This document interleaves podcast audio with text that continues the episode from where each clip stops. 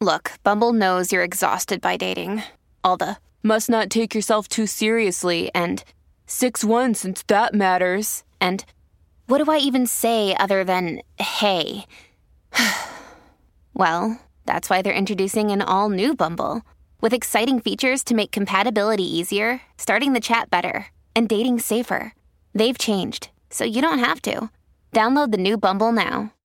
Mom deserves the best, and there's no better place to shop for Mother's Day than Whole Foods Market. They're your destination for unbeatable savings, from premium gifts to show-stopping flowers and irresistible desserts. Start by saving 33% with Prime on all body care and candles. Then get a 15-stem bunch of tulips for just $9.99 each with Prime. Round out Mom's menu with festive rosé, irresistible berry chantilly cake, and more special treats. Come celebrate Mother's Day at Whole Foods Market.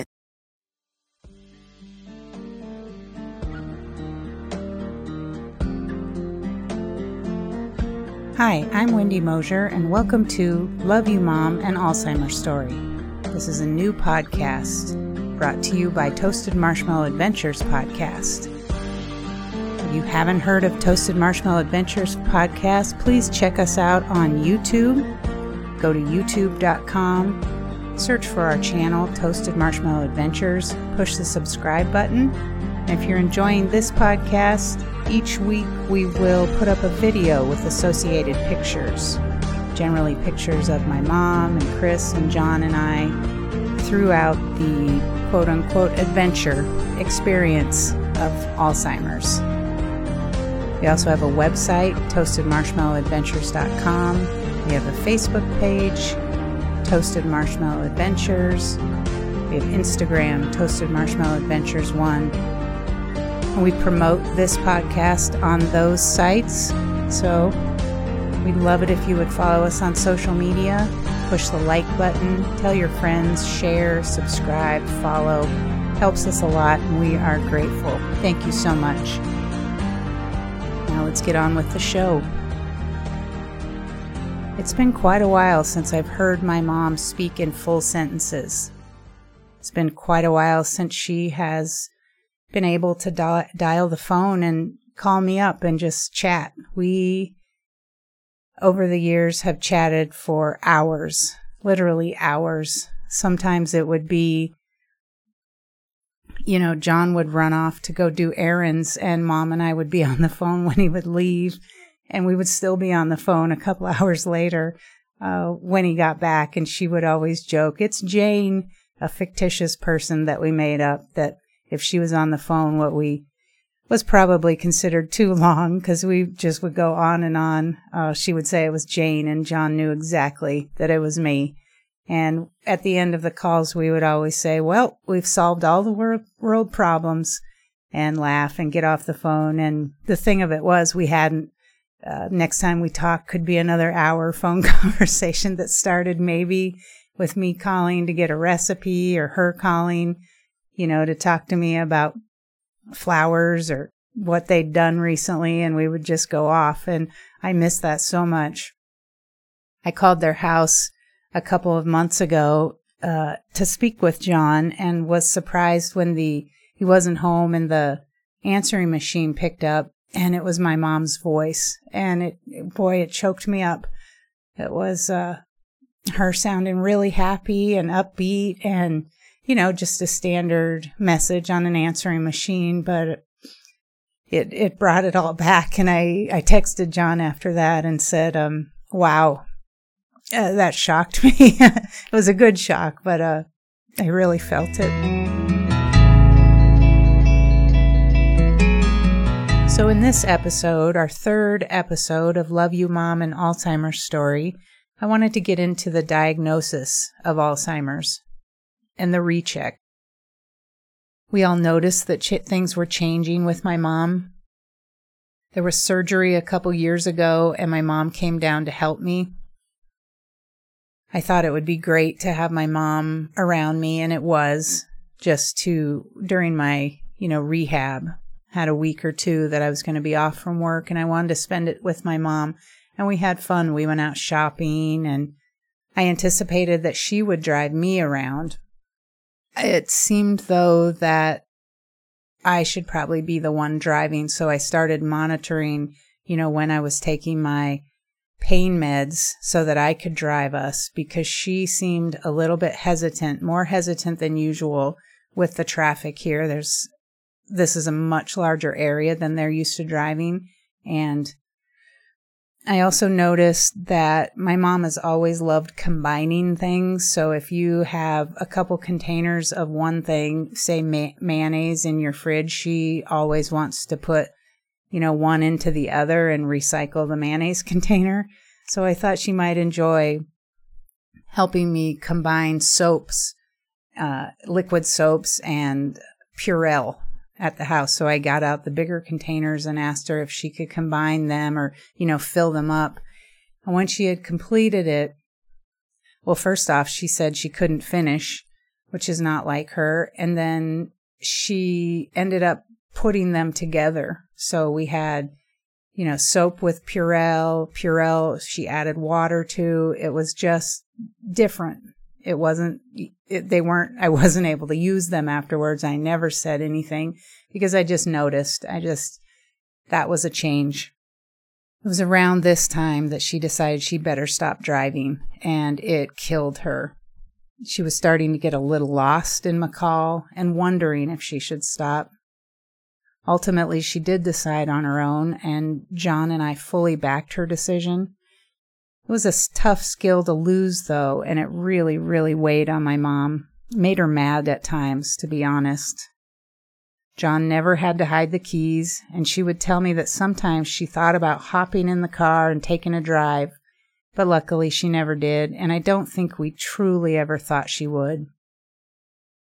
As the de- disease progressed, though, the anger regarding not her inability to drive would come up at times and she she also got depressed so that that didn't help that matter. We would acknowledge how she felt because think about it. That's tough to you know be physically still able and mentally deciding you're not able. We all love the freedom of driving. Just you know running out to your car hopping in and you're off. And we would follow it up with that we thought it was a really brave and kind decision. She hated the thought of people, friends picking her up to take her somewhere. And I would tell her that people do that all the time. In fact, I drive so much for work that I am really happy when other people want to drive. But I still have the ability, and so it's different. I understood that it made her feel like a child, I didn't realize how proud my mom was until she got di- Alzheimer's. There have been many, many times in this process, and I'll detail them later, that my mom has shown me in no uncertain terms that as her daughter, she did not want me to help her in, in the activity we were trying to accomplish, usually an activity of daily living. So, helping her with the bathroom or helping her take a shower. We had to respect those wishes until it no longer became an, an issue till she it no longer mattered or she was no longer able to voice it in the same way. She felt like a kid even though she knew it was right to stop driving. If you asked her about it, she would say she never wanted to hurt herself or anyone else.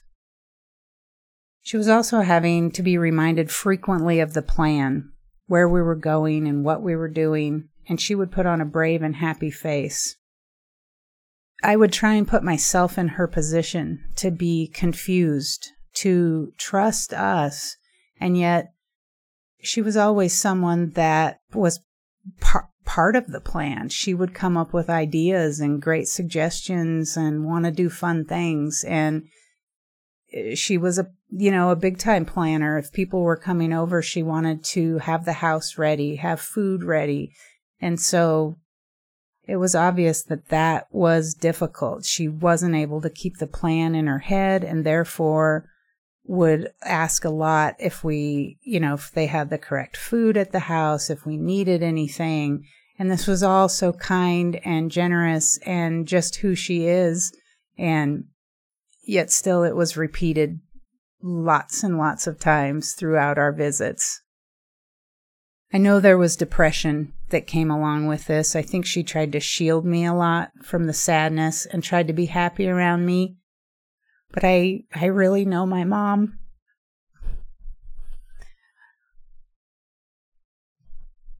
I would say we're very close and I can kind of read her. We've talked a lot of our relationship over the phone with their traveling, you know, 22 two years of our relationship. So I I can read her and I I know what she's thinking a lot of times and over the the last couple years those calls have dramatically decreased. I miss them. I miss them so much. I started to get calls during the day when I was working and she was looking for John. And i would have her look around for a note. John would never leave without leaving a note. As the months passed, she would sound panicked, and I began to get calls during the day when I was working and she was looking for John. In the beginning, I would hear, Wendy, do you know where John is? And I had, I'd have her look around for a note. John would never leave without leaving a note. As the months passed, though, she would sound panicked. I'd pick up the phone and I'd hear, John, John, and I'd be in a client's home yelling, usually, Mom, Mom, it's me, Wendy. It's Wendy on the phone. What's going on? Are you okay? And she'd tell me that she couldn't find John. She didn't know where he was. And if she didn't see a note, and I never bought that because John always left a note, I think mom was panicking and just couldn't or didn't see them in that state. So I'd asked if I would ask if Lily, their dog, was there. Were the cars there? Do you see John outside? And a lot of times she would just see him walking back with Lily, or I would stay on the phone until she sounded calmer and then text John on his cell that mom was looking for him. These were tough times because she was still appearing completely quote unquote normal to most people. And this is all from my perspective, of course. John was with her all of the time. And he would he would know more if people were sensing things but my impression was that she was still appearing to have it, for the most part, together. You know, confusion and things. And I also know she was really struggling to want to leave the house. That's part of this. So she didn't want to go out and be around people. She was depressed and I think was trying to avoid social situ- situations I remember having lots of talks with her about what she believed was her cognitive decline. And because I know my mom, and maybe everybody is like this, but I, I felt like I really had to downplay anything she thought was an issue. I didn't want her to worry, and we didn't know. I actually didn't think that she was going to get Alzheimer's at all. Her mom had had it, and for some reason I had it in my head that it was just going to skip her generation and we didn't have to worry about it. That that this worrying and the concern were all for nothing. I also have a great denial feature built into me that when something really bad is happening around me, I can kind of ignore it and actually eventually believe that it is not happening. To the point that animals of mine have been given a month to live, and I find myself completely shocked when it actually occurs. And it always blows my mind that my denial is so strong that, you know, because I can look back and remember the vet telling me that the animal had a month to live and yet still be blown away a month later when they eventually end up passing. This might come from living with an alcoholic. I'm almost positive it is. Having to ignore, avoid, act like everything's fine, uh, and that's for a totally different podcast. With this denial, I didn't feel like I was able to empathize as much as I wish I'd been. And that was because I was in such denial that there was even a possibility that she would get Alzheimer's.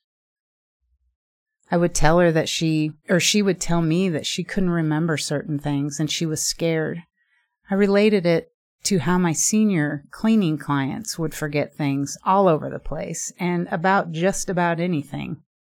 and how I'd taken gerontology classes in college, and there was a normal cognitive decline that you were going to see as you aged, and not to worry. And that I forgot things too, all of the time.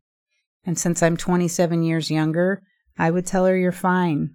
I would just try to distract her and get her out of her funk. I wanted to go have fun with my mom. I didn't want her to worry. I'm not exactly sure what made her finally decide to get the cognitive test. Was it just noticing everything she'd been forgetting? But she went in and she took it. And if I remember correctly, she said they were watching her while she took it and she felt really nervous. She told me she wasn't able to finish it. And at the time, I remember that I took that as time wise because my mom has always been a great student and a voracious reader. I took it that she just ran out of time, like you do sometimes. You focus so much on some questions of a test that the time runs out. I never, I, it just didn't hit me really that she, when she said she couldn't finish it, she meant she couldn't do it. She could not do aspects of that test. And she told me about the clock, the clock test. I asked her about it and she couldn't really describe it, so I looked it up online. Here's what I found.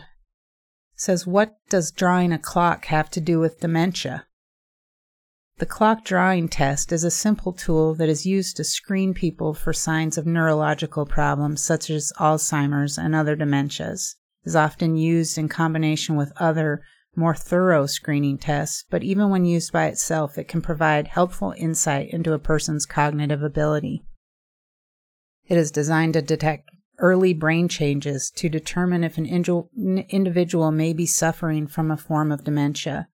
The test uses a pre drawn circle and consists of asking the patient to put in the numbers on the clock and then to set the time to, quote, 10, so the number 10, past 11. So that's how it's written, the number 10, P A S T 11. So this broke my heart when I realized that my mom couldn't draw draw an old school clock that said 10 past 11. And I I actually spent time wondering if I could do it. I think I actually tried doing it myself because everything's digital now. It's rare that we have, you know, those big wall clocks like we had in school that have the big hand and the little hand. I remember being in disbelief that she wasn't able to do that test, and then sad, and then straight into denial. Over the weeks, we would talk about things that the doctor said she could do to combat dementia. I know for sure he talked about increasing her cardio and to add in more of that kind of fitness because at one point I was going to do a body combat video for her, but it did not sound like she was going to try it, so I never did. Body combat is a high intensity cardio workout that Chris and I both teach. And so I thought, wouldn't that be fun? We do a little video for mom, and then she does it in their living room. She ups her cardio and no Alzheimer's. It's just that's where my brain goes. How do we fix this? I also felt like if it was me, I'd practice that damn clock. But I don't think she did. And I I tell myself I would have memorized it. I would would have practiced it every day, but realistically, probably not. And when I thought about the cardio, I mean, my mom is really physically fit and always has been. She could out hike most men of their hiking boots and at a steady pace forever. She was an incredible hiker.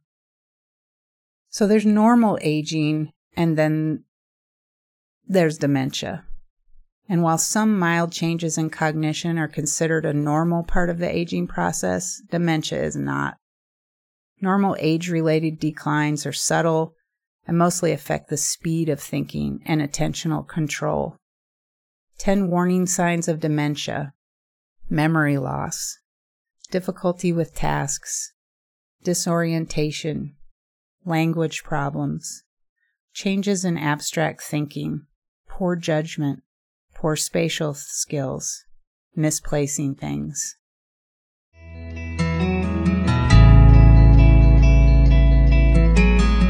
We noticed other changes with my mom. She was losing a lot of things, misplacing. Credit cards were being left places, and mom and John would have to call businesses or go back and search. She misplaced slash lost hearing aids, her glasses. And when they couldn't be found, John was replacing them and buying new ones. Like her mom before her, Grandma Osborne, the calls slowed to a halt. I would call her, but the calls had gotten tough for me. I struggled to call at times because my mom was sad and it was so difficult to hear. And then I'd be sad for much of the day, which isn't a reason not to call, but I, I have a big, it, it just didn't fit in with my denial. So I would try. I really would. It was just tough. If she was super down, I could feel it. I could f- almost feel it inside. And I wanted to help her. Or if my mom was confused on the phone, that was hard. Her hearing after growing up with a dad as a gunsmith was pretty poor, is pretty poor. Hearing aids definitely helped, but not on the phone. She'd take them out a lot and I'd be yelling, just asking her how she was trying to get her mind off things, talk about happy things, talk about the sun being out and the beautiful creek in front of their property and when we were going to see each other next. So when she went in the first time, the doctor said there was enough evidence to suggest that they wanted to see her again in six months. Six months went, came and went, and she went in and got the the confirmation of Alzheimer's, early onset Alzheimer's. And sorry, there's really no other way to explain how I felt except for fuck. It was as simple as that because I didn't I didn't believe it. It was it was such a shock lots of tears, lots and lots of tears. My mom was depressed. I wanted her to continue to live. We all decided we wouldn't hide her. We'd take her everywhere and we'd be with her and keep her safe. I really, really struggled through this time. At the time, Chris and I were still teaching body combat, and our job was to go into the studio and be happy and available for people and have the not only the physical energy but the mental energy. And so before and after class people would come up and talk to us and a lot of times it was griping about their day. You know traffic was really bad work was terrible i can't wait for this class i can't wait to burn it off. And a lot of people became friends over the years. And i noticed i just did not have the I didn't have the mental energy anymore to to listen to that, to take it in and let go of it. It just was piling up um, because in my mind, the only thing in there was my mom has Alzheimer's. It would just repeat on a loop. And how do I fix it? And what do I do? And how do I how do I spend as much time as possible with her? And how do I tell her everything I need her to know?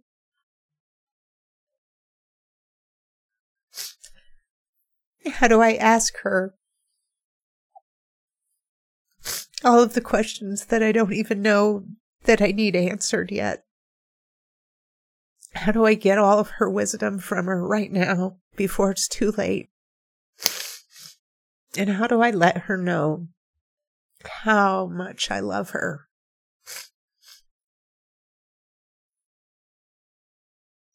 I was only focused on my mom. And what I thought was really unusual about this time is that because, although my mom and I are more like friends, we really never talked about the diagnosis again. She told me a couple times, uh, and I think just from there, I didn't want to, um, I didn't want her to worry, and I didn't want her to think I was worrying. And so we didn't bring it up. It was very strange to me. And we talked about every other thing. I just wanted her to be happy. And I guess I I just didn't feel like rehashing things would make anything better. So we just we tried we tried to go well we did. We didn't just try, we did. We went to shows and we went out to eat and we carried on as we had and we became available for you know the panic calls and the we just we just kind of dug in and tried to be available and ready for whatever was going to happen next. There was a lot of googling as well. I googled the heck out of the word alzheimer's you know you just want to know what might what what you might be in for, what your person might have to deal with. Is there any way you can help? People with Alzheimer's have four different sections that they might experience. So, cognitive decline, behavioral changes, mood changes, psychological. It affects every aspect of their lives. Under cognitive, there's the mental decline, difficulty thinking and understanding, inability to do simple math or recognize common thing, inability to create new memories, forgetfulness. We would go on a lot of hikes with mom, and sometimes she'd turn to me and not know who I was exactly. And yet know, because if you said, Oh, that's, you know, I'm Wendy, she would say, Oh, yeah, yeah, you know, almost be embarrassed she wouldn't be able to remember after we'd just gone out and done something. We would be reliving it and she had no memory of it. And that was probably terrifying. It seemed like it made her really sad. She would say, I don't, I don't remember that. And we'd say, we just, we just got home from whatever it was. And God, that's got to be scary. There's a lot of forgetfulness, confusion as things went on. There were mood changes she didn't have she had some anger but anger apathy general discontent loneliness mood swings. I would say she felt lonely sometimes in her own head maybe. Just generally depressed overall unless we were all together and getting her mind off it. Psychological there's depression hallucinations paranoia. We saw some hallucinating situations, and I'll detail that as we get into this a little bit more. And under dep- under behavioral, there's a there can be aggression, agitation, difficulty with self-care, irritability, meaningless repetition of words, personality changes, restlessness, lack of restraint, and wandering or getting lost. There's seven stages of Alzheimer's. The first two you may not even notice.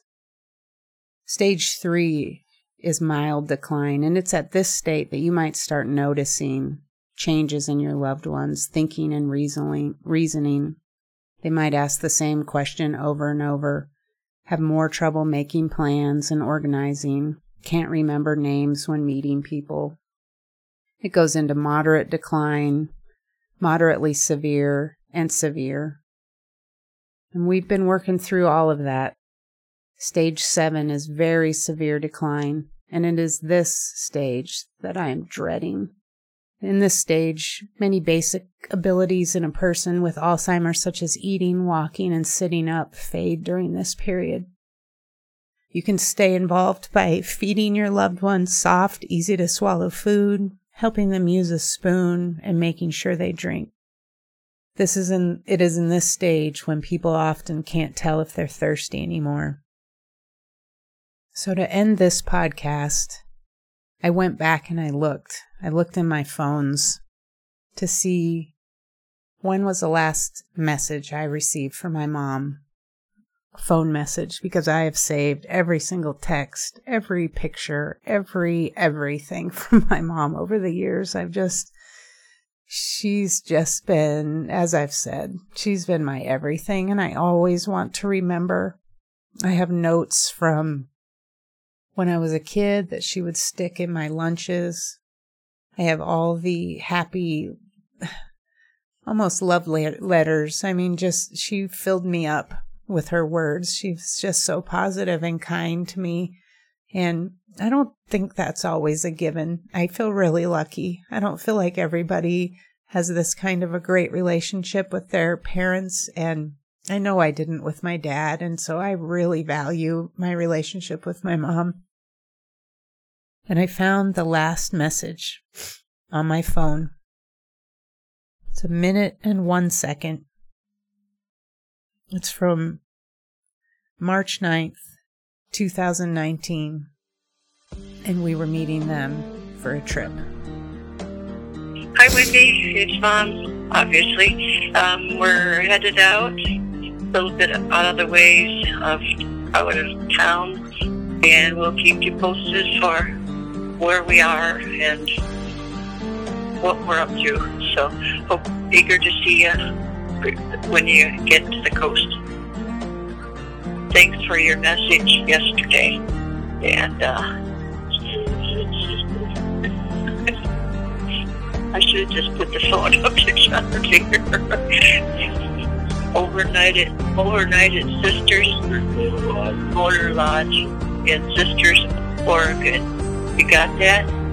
If not, call back and I'll put the phone up to John's lips. okay. A little bit. Anyway, see, see you soon. Bye bye. Thank you so much for listening. As we've said before, we'll be posting a, a video on our YouTube channel, Toasted Marshmallow Adventures channel. You'd like to go ahead and subscribe and follow us there. Thank you for all of the kind words and comments, texts, and messages. We appreciate them so much. In the next episode, we will go into March 2020, Bend, Oregon, when COVID hits. Thank you, thank you for listening. Please go hug a loved one, hug your mom, and we'll see you in the next episode. Love you, Mom, an Alzheimer's story.